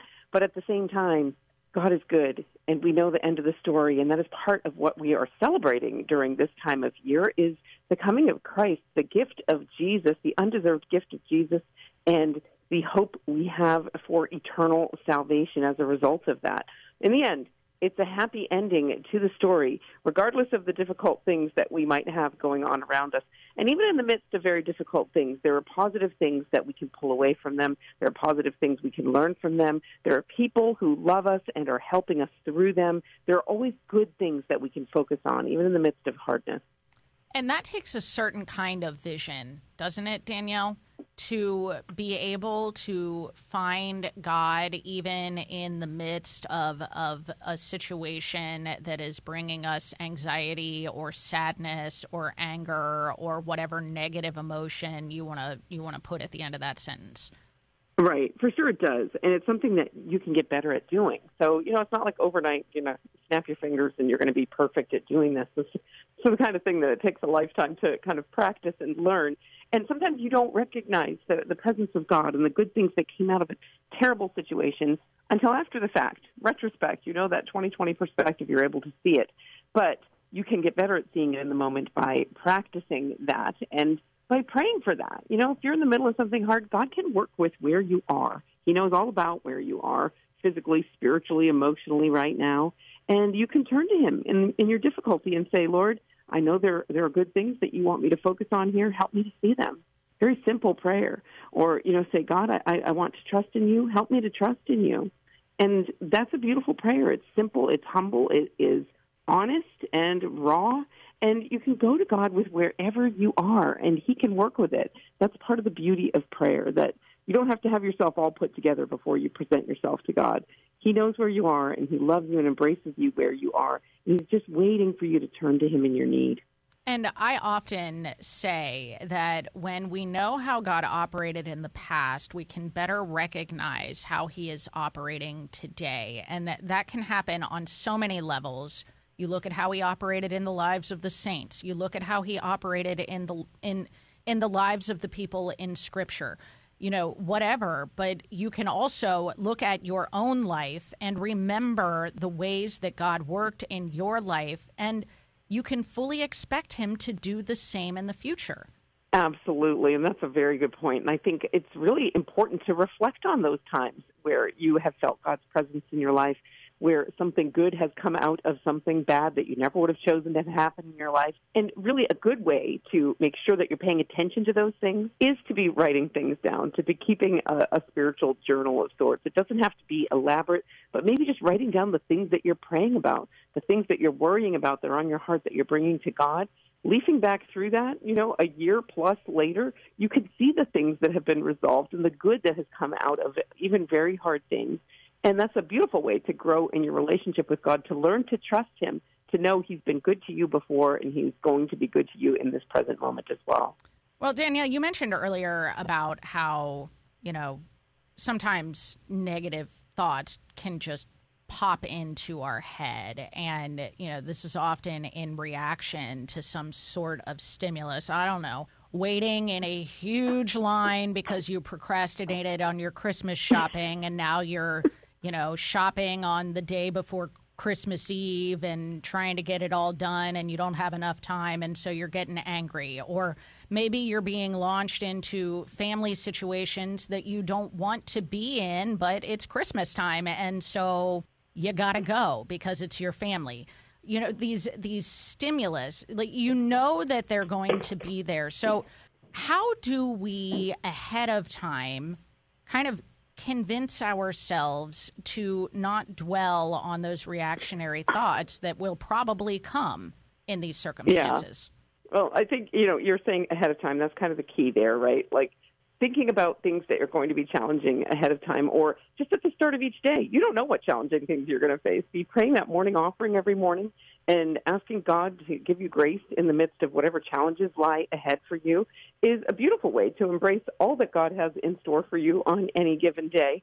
But even in those moments, like when you recognize that, and you can get better at recognizing those moments or recognizing the beginning of those negative thought spirals, and just say a prayer to your guardian angel. Ask for ask mm-hmm. Mother Mary to help you to reframe your thoughts, take back control of your thoughts, and not just fall victim to a, a spiraling downward negativity, with regardless of whatever it is, if it's something you anticipated or not because the Prince of Peace is coming, and we have so many songs, so many Christmas carols talking about peace, right? Peace on earth, goodwill toward right. men. And there is nothing that Satan wants more than to rob us of our own personal peace, resting in the Lord. And our thoughts are an easy way to do that. Absolutely. I think, you know, spending some time this end of Advent preparing your heart for Christmas really means focusing on what that peace is and who brings it. And the gift of our Lord this time of year is really just a beautiful way to meditatively, prayerfully focus on the good things that you have in your life and the ultimate good that every one of us has, which is our Lord Jesus Christ. Thank you so much, Danielle Bean. You can find her linked at sunrisemorningshow.com. 17 past now on the Sunrise Morning Show. We're back with headlines right after this. Are you looking for peace? Longing for joy? Want to meet the giver of all goodness? God is calling the laity to bring Ignatian prayer into the suffering world. Work for the new evangelization. Go to LordTeachMeToPray.com. Order your free digital training and manual. Find true happiness and everlasting joy. Go to LordTeachMeToPray.com and click on the red button today. It's free. Approved by the USCCB. For 150 years, the Comboni missionaries have followed in the footsteps of their founder, St. Daniel Comboni. We are an active missionary group sharing our deep faith in God through service to the poorest and most abandoned people around the world, satisfying both the physical and spiritual needs of the people in our mission. Please support our mission work with a generous year end gift today. Thank you for your prayers and kindness. Give today at combonimissionaries.org. That is combonimissionaries.org. Are you expecting the kids to wake you up at the crack of dawn on Christmas morning? Make that experience more bearable by treating yourself to some Mystic Monk coffee. They have a number of Christmas blends available, and when you go to Mystic Monk Coffee through the link at sunrisemorningshow.com, you earn us a commission. Make Christmas morning even better by drinking your coffee with the Sunrise Morning Show mug, available in our online store. Browse our mugs and link to Mystic Monk Coffee at sunrisemorningshow.com. That's sunrisemorningshow.com. Hi, I'm Debbie Georgianni. Adam Blai and I invite you to join us as we tackle the spirit world on EWTN Radio. Adam has assisted at thousands of solemn exorcisms and resolutions of hauntings. He also reaches out to educate people on the paranormal and the occult in our culture. Join us tomorrow at 11 a.m. Eastern for the Spirit World on EWTN Radio. 19 past. Here's Anna with headlines. The U.S. is supporting a resolution being drafted by the UN Security Council that ca- calls for a pause in the Israel Hamas war to allow aid to flow into Gaza. Pope Francis is sending the prefect of the dicastery for the service of charity to the Holy Land as a sign of solidarity. And the Holy Father gave his annual Christmas address to the Roman Curia yesterday, warning against what he described as ideological rigidity. News at the top and bottom of each hour every weekday morning here on the Sunrise Morning Show. And uh, Anna Mitchell, I mentioned Joseph Pearce last hour, and we were talking about how he's not a super huge fan of the. I think Right. he likes the Lord of the Rings trilogy a lot better than he likes The Hobbit, but that's not saying all that much. But that Mhm. being said, I did post on our Facebook page an episode of Coming Home Network Presents that I did. It was me, Joseph, and JonMarc Grodi. Uh, we talked about the major kind of like classic conversion stories in Christmas film and literature. The Grinch, George Bailey from It's a Wonderful Life having that big conversion, Scrooge's conversion. We even found out that Joseph Pearce, while not a Muppet fan in general, Like is some actually- Muppet Christmas Carol. appreciates the Muppet Christmas Carol. Really? There are a lot of tidbits like that, but it's all about Christmas conversion. Like, why is it that people are like open in different ways to things this time of year, and uh, what can that say and uh, about who we are as human beings? So check it out. It's on our Facebook page. You can find it. It's about a half an hour episode. Cool. It's a lot of fun. Very, very neat. So we get to talk to Joseph Pearson, our local hour every Friday. So maybe we can Yeah. Well, he's going to be giving some Christmas reading recommendations we can- next we can get hour. more film and Download the Sunrise. Morning Show app if you haven't already. Check it out. 21 past. The kids to wake you up at the crack of dawn on Christmas morning?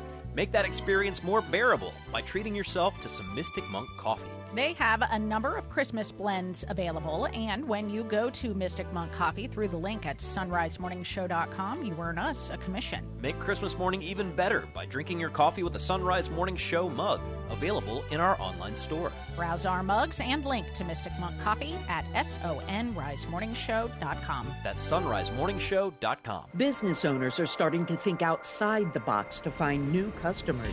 You can reach millions of engaged Catholic listeners by underwriting the Sunrise Morning Show. Each weekday morning, listeners across the U.S. and around the globe can hear your message for your business, ministry, or nonprofit on the Sunrise Morning Show. To find out how it works, email me, Leah at sacredheartradio.com. That's Leah at sacredheartradio.com. If there is one psalm that bears a great fascination for Christians, it is Psalm 22. Like many others, it is a call for the Lord's help, but Psalm 22 contains elements that seem particularly Christian. The opening verse of the psalm was quoted by Jesus on the cross. Later verses give details of the sufferings that Jesus endured. My God, my God, why have you forsaken me? Far from my prayer, from the words of my cry. My heart is like wax, melting away within my bosom. Indeed, many dogs surround me. A pack of evildoers closes in upon me. They have pierced my hands and my feet. They have numbered all my bones. They look on me and gloat over me. They divide my garments among them, and for my vesture they cast lots. O Lord, be not far from me. O my help, hasten to aid me. For Sacred Heart Radio, I'm Father Dale Paterka.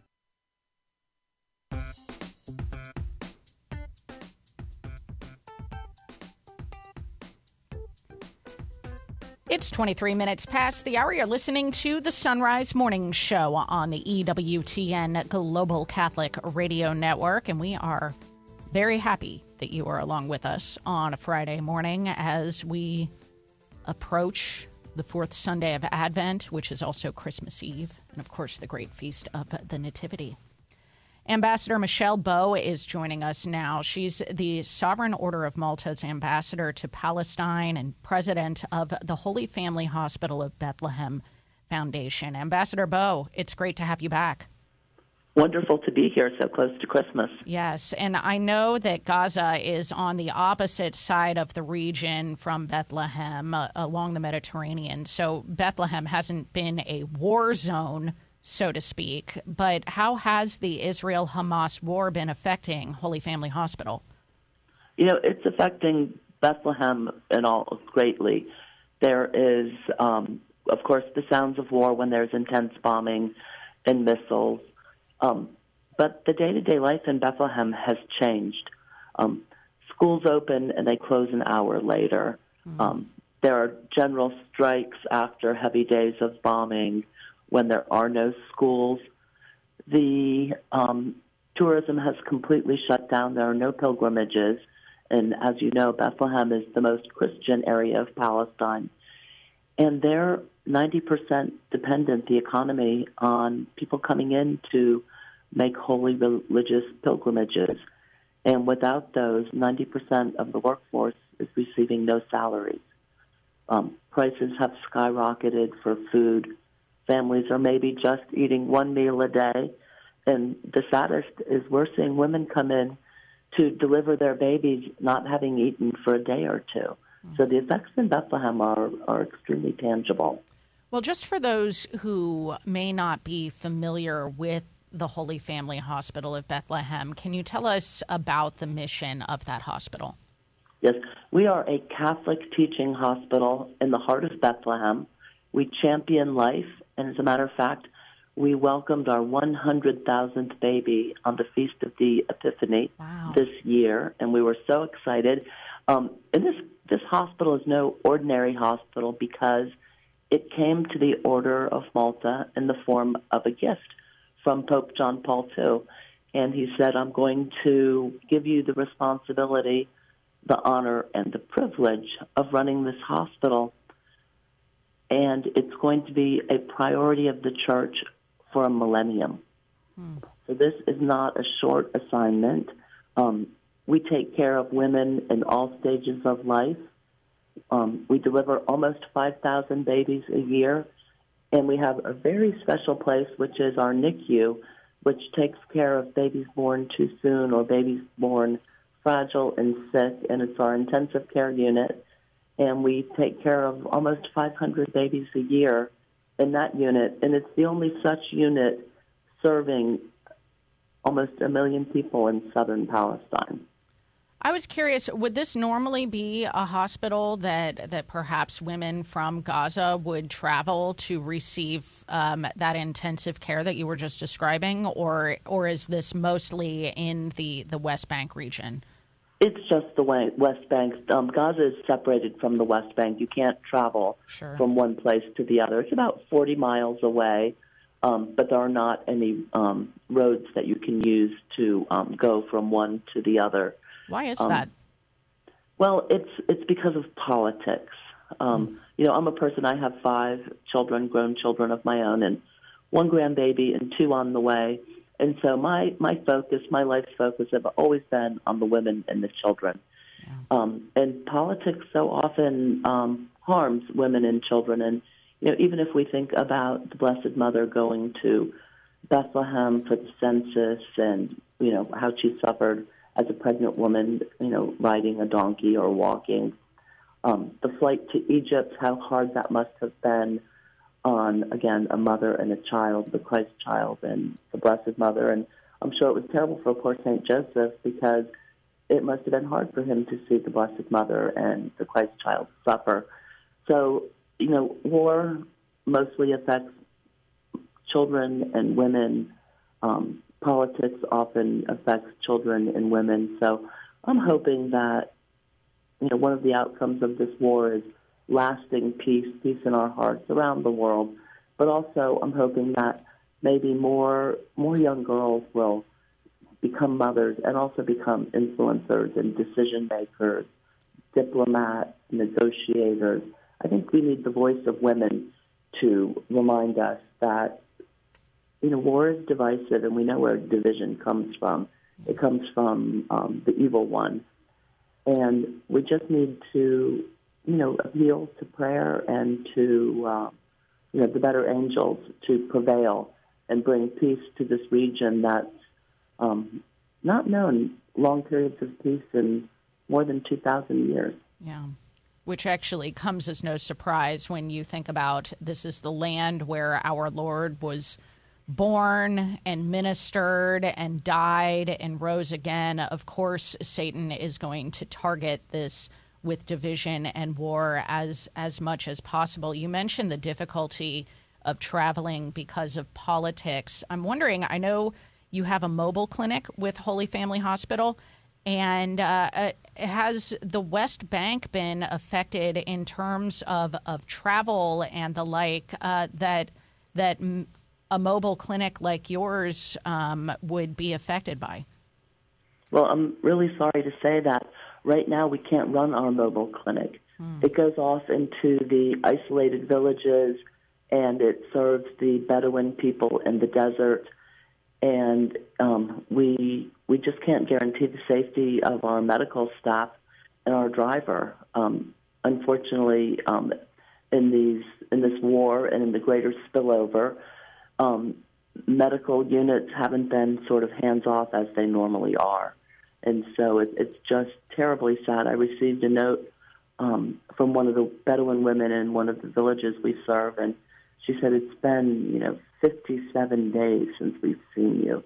Wow. And my heart just broke. And, you know, my first response was, Let's get that clinic out there. But we, we can't um, take the lives of two doctors, a nurse, a driver, um, and so we've, we've done what we can by telephone, and um, we can sometimes send in um, um, special ambulances to bring the women to the hospital. But we're just praying for the time of peace when we can go out there and be reunited with these people that you know we're serving their third generation. We're you know the granddaughters of the grandmothers we've served are uh, starting to be engaged and um, married and it's um, it's just such a joy to watch these families grow up and see the little grandchildren. And this is such a wonderful community. They're they're extremely poor. They live on the land, but they do such a great job with their children. You know, you see their hair, their skin, their teeth. They look mm-hmm. so healthy, but mostly they're happy. Yeah. They're running around playing. They um, go to school, and um, I was out there once and I was um, asking them what they want to be when they grow up, and um, the little boys, you know, all wanted to be farmers. They wanted to be shepherds. They wanted, and I asked them why, and they said, "Oh, we want to take care of the land." Wow. And it was so cute. And of course, the girls were, um, you know, all looking at me and they're like, "Well, that's a crazy question. We all want to be mothers, but they, you know, some want to be teachers. One wanted to be an architect, and um, it's just, it's a wonderful community. And I, um, I miss them terribly. Um, but even our doctors are having a hard time getting to work. Some of our um, doctors have been staying with family members close by. We traded out some of our medical residents with local hospitals so that they, I mean, with local families so that, or no local hospitals, so that they can work closer to where they live because travel is dangerous at night. Mm. So we work in 12 hour shifts. We've um, sadly had a few women that have had to deliver at home at night without medical care because it's not safe to move. And then they would come to the hospital in the morning. And if you're not prepared for a home birth, it's not a safe thing to do. And so the babies arrived cold. I mean, they wrapped them in blankets, but um, there's protocols to keep a brand new baby warm, and the houses don't have central heating. And because of the newfound poverty in Bethlehem, people don't have money for heating. They're choosing between, you know, feeding their children, um, you know, twice a day or once a day. And so things like heat, they're just putting on extra sweaters and blankets and hoping for sunny days. It's cold in the high desert, but um, this this is a really serious problem, and the eyes of the world are focused on Gaza and on the uh, region where the terrible attacks occurred. But we so often forget about Bethlehem. I think it was mentioned, uh, you know, as a backwater in the Bible a few times with mm, King David yeah. and where Joseph came from. Um, but it's really it's the city of peace. It's the city of joy. It's the city where the three kings came, where the Holy Family lived. And when you cross that checkpoint and enter into Bethlehem, you see a city that's kind of gritty and really crowded because of the separation wall, but you immediately feel something different. You feel the peace. You feel that you're really in Holy Land, on Holy Land. Yeah. We've been talking to Ambassador Michele Bowe, who is the Sovereign Order of Malta's ambassador to Palestine and president of the Holy Family Hospital of Bethlehem. Foundation. I imagine, Ambassador Bowe, that a lot of support would be very much appreciated by you all. Where can listeners help support the Holy Family Hospital of Bethlehem? They can go to our website, which is birthplaceofhope.org, birthplaceofhope.org, and they can make um, a specific gift to help a baby or help a mother or provide training. Nice. Um, and they'll get a receipt that they can use as a gift because Fantastic. I know we're in waning days. Michele Bowe, thank you so much. We're out of time. It's 35 minutes past the hour.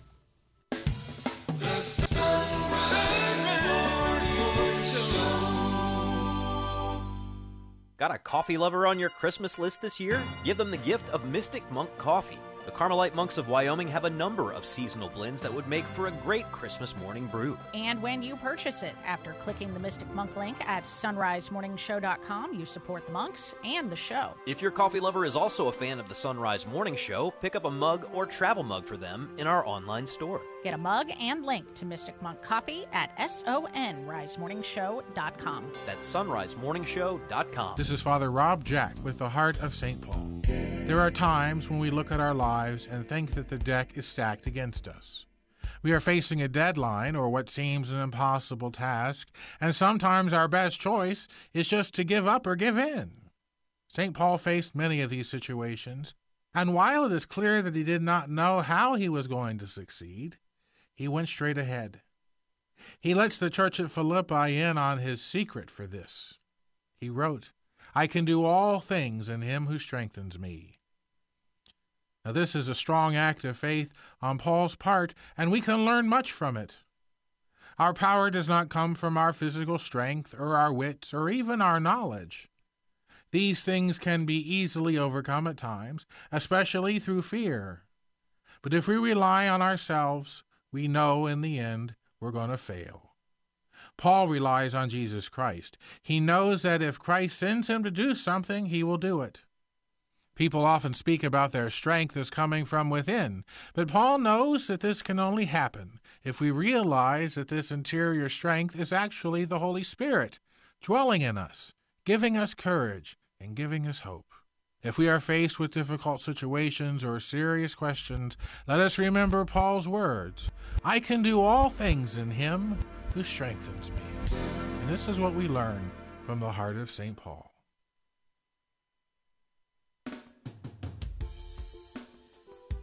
The Sunrise Morning Show continues. Thank you for being along here as we have just a little bit of time left before we get into the Christmas season. I'm Matt Swaim, joined now by Bobby Schindler from the Terri Schiavo Life and Hope Network. They're online at lifeandhope.com. Bobby, good morning. Good morning, Matt. So, you got a good story to share with us this week, uh, an absolutely fascinating story that really shows a lot of like the really the best possible kinds of things that can come out of the work that you do. So share that with us. Right now, we, we weren't involved with this this case, but you know, Matt, I was reading this, and it really it really covers so much that we talk about each week, uh, as far as the promise of, of brain recovery, of unconditional love of a family, never giving up, rehabilitation, just all those things, strong advocates, all those things that we talk about that's needed when a family member uh, might sustain unexpectedly uh, a brain injury, and that's what happened to this young woman. Uh, Jen- uh, her name was um, Jennifer Flewellen. This was in Michigan. In 2017, she was in an auto accident after dropping her three sons off at school and sustained a, a significant brain injury. And then for the next uh, five years, Matt, she was in what doctors are calling a coma, a coma state. Uh, and then this, it was uh, actually, it was People Magazine doing this story and they're actually it was back in October of uh, 2022. The mother uh, woke up after five years in this condition, and uh, 60 years old now. I'm sorry, 41 years old now. She was 35 when the accident occurred, and her daughter, her name, her daughter was Peggy Means, who is 60. And this is what's so remarkable, Matt. And, and I got to tell you, many stories similar to this that I read this is always part of the story where the daughter was visiting i'm sorry the mother was visiting the daughter almost every day uh, at this uh, facility where where she was being cared for uh, hoping that one day she would she would uh, start to respond. And that's exactly what happened. Uh, her name is Peggy Means. And uh, October of 2022 she she started to respond. She started to laugh. She actually laughed at a joke that her her mom told her, and that began her road to recovery. So much so that this past October, um, Jennifer uh, attended a football game with her three sons. So it's just it's a really uplifting story, and it just talks, as I said, about so much that's needed when you have these types of you know uh, circumstances when someone does sustain a brain injury. And they're really unable to communicate, and it's really up to the family to, to, to care for their, their loved ones in these types of conditions. Well, and uh, Jennifer, the woman in this story, still obviously has a very long road ahead, uh, but she is a lot farther along it than people thought that she was ever going to be. you know, after five years in a coma. But I think it does also highlight too, um, Bobby, and I know that this time of year in your work, uh, you you see this a lot that. Uh, you know, people can be forgotten in hospitals. They can be forgotten in nursing homes. They can be forgotten in these places where they're uh, being cared for and uh, and helped, and some of them, you know, are more responsive than others. But uh, it's a reminder to me to to not forget about these people who are often isolated, especially this time of year. Right. Well, that's so important. I know we've talked about that before, uh, Matt. Regardless of their condition, I mean, just to go visit someone who is perhaps in a nursing home or at the hospital at the time. I mean, I don't think we can measure what the impact that would mean to the person, particularly this time of year, as you said, with Christmas. And it could be a lonely time for people, and it's so important to visit. Um, and and that's you know the, that's why this this mother is such an inspiration when I read these things, and I think it's so important to someone's recovery that you have a family member that that's there, and whether the whether you know or not that the person hears you when these types of conditions, and oftentimes they do. Um, they they know that you're there and that you care and still and love them unconditionally. It's, it's you know it's interesting that the, the the mother talks about how she when she would go visit her daughter, she would play an audio book, and the audio book was about actually about a woman who was in a coma, and um, and evidently the daughter said that she heard, uh, she remembers hearing what the daughter what the mother was playing when she would come to visit. And Matt, you know, I, I think what's so extraordinary about these stories, and, and, and it's and it's really, really important that this is this is mentioned because um, we hear so many times when they move to remove someone's treatment, it's always kind of justified by saying, well, who would want to live this way? I, w- I do not want this person to live in this type of conditions. Or doctors are pressuring family members. You know, do you want your loved one? Do you want to care for someone in this type of condition? Who would want to live this way? And when you read these stories of recovery and of families and individuals that come out of these long types of uh, unresponsive conditions, and I've read a lot of these stories, Matt. They're out there. I've been doing this. You know, we've been doing this for almost 20 years. There's there's many of these stories out there. I have never, and this this story is another example. I have never read where the patient who has emerged from these types of unresponsive conditions have ever said that would I wish you would have killed me. Uh, you know, I wish you would have stopped treatment. I, I I did not want to live in this condition. No, it's it's actually quite the opposite. The joy and the this just how happy they are that the family members never gave up on them, and, and how and how happy they are now that they're living life again and experiencing uh, what they didn't experience for a, long period of time. So it's very encouraging when I hear these stories, and I never never read how the person in these conditions ever wanted to uh, uh, have their treatment stopped. Well, we are grateful for your vigilance, grateful for all the things you do to highlight some of the risks that people face when they're in those situations, to highlight some of the ways that the laws are encroaching and uh, trying to make it harder for families to be able to care for their loved ones, uh, to be vigilant on those places where you know the insurance companies are withholding their care for people who are medically vulnerable. And uh, I know this is something that you do with the support of many people. Uh, as we head into the end of the year, is there any way that people who want to help you continue to do these things can support you with uh, with a gift at the end of the year? Sure. Well, thank you, Matt. If you go to lifeandhope.com, you can read about our work, our advocacy, and, and if you want, you could you know certainly uh, con- uh, contribute to, to our work. Uh, we do all this work voluntarily. When families call us, we obviously we never never charge them for for the help that we might be able to provide them. So any help that you can offer us is always grateful, and we're always very appreciative of, of people that support us. Well, Bobby Schindler, thank you for all you do. Uh, thank you for uh, being part of the Sunrise Morning Show family. Have a great Christmas, and we'll talk to you in the new year. Same to all you. Thank you. Thank you so much for your support. God bless you all. All right. And you can find Bobby linked at sunrisemorningshow.com along with all of our guests. And you can put in those email addresses and subscribe. We've got the best of the Sunrise Morning Show all week next week, which means lots and lots of cool Christmas themed interviews that we've put together over the past several years uh, including uh, unpacking more of the 12 days of Christmas. Uh, we've got some stuff on the feast days that are happening. Uh, St. Stephen, of course, is the one that immediately comes to mind. We got lots and lots of great Christmas themed interviews from the archives. So be sure, even though uh, you may be sleeping in a little bit or hanging out in your PJs with a cup of coffee, uh, you can still tune in to the Sunrise Morning Show, the best of the Sunrise Morning Show, all week next week, with the exception, the notable exception, of Christmas morning. But starting Tuesday, we're on with those best ofs. And then back live in the new year. We got Father Jonathan Duncan on next to unpack the readings for the fourth Sunday of Advent. Stay with us. It's a quarter till. The Christmas Means Life campaign encourages you to add another person to your Christmas list, the baby Jesus, as represented by women and children in need by making a donation to your local pregnancy center. Another option is to support the JP2 Life Center, committed to saving lives with free pregnancy help services, holistic OB/GYN care, and education programs. Find out more at jpiilifecenter.org. That's jpiilifecenter.org because Christmas means life. For over 500 years, the church honored spiritual exercises of St. Ignatius of Loyola have formed many saints. This treasured way of personal prayer with God is now available to you for free. Order your free training manual at LordTeachMeToPray.com and bring Ignatian prayer to others. Lord Teach Me to Pray is approved by the USCCB. Order your free training manual at LordTeachMeToPray.com. Lord Teach Me to Pray underwrites the Sunrise Morning Show. Business owners are starting to think outside the box to find new customers. You can reach millions of engaged Catholic listeners by underwriting the Sunrise Morning Show. Each weekday morning, listeners across the U.S. and around the globe can hear your message for your business, ministry, or nonprofit on the Sunrise Morning Show. To find out how it works, email me, Leah at sacredheartradio.com.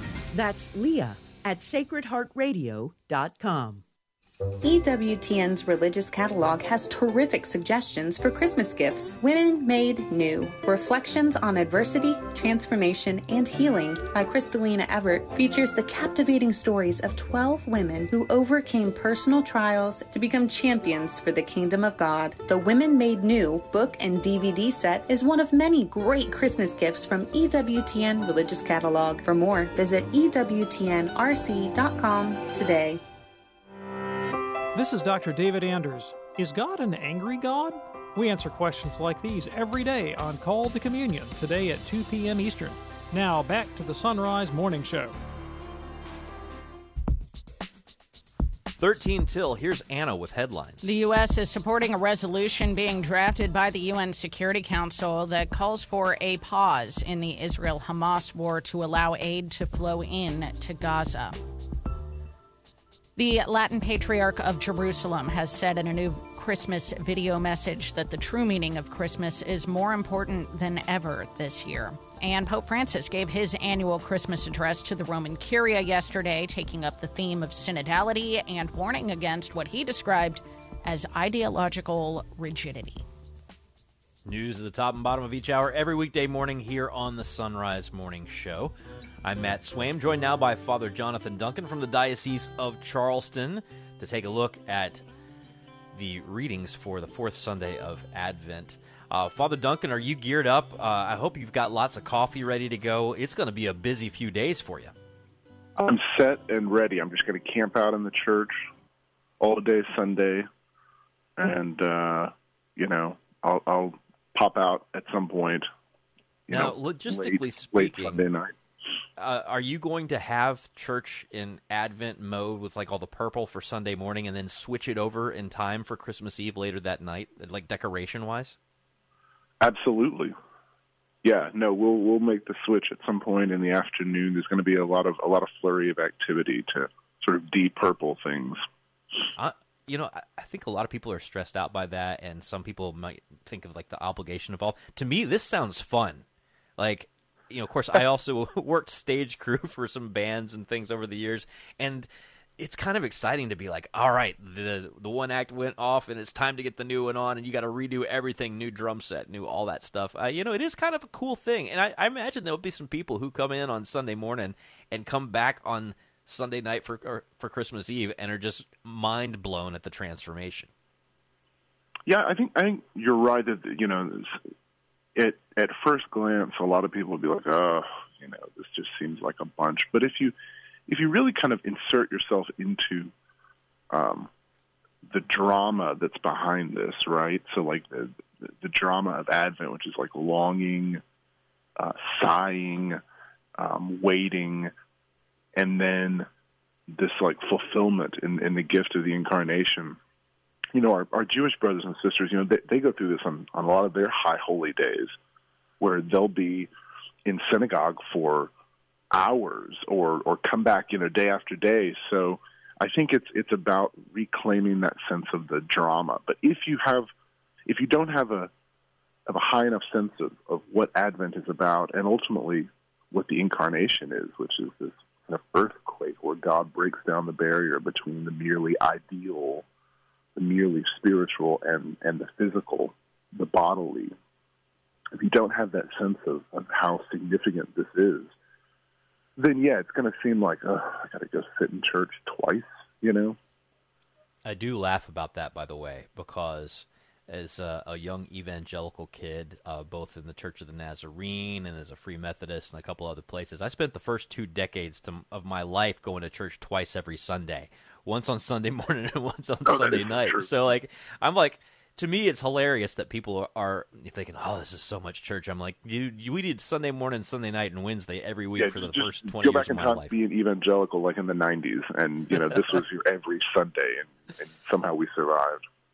Well, we got some good readings coming up uh, through the fourth Sunday of Advent and through the uh, Christmas Eve, uh, the vigil there. Uh, have you gravitated toward any one particular reading because you got a lot of them coming up because you got your own you got a whole set of readings that are different for Christmas morning as well.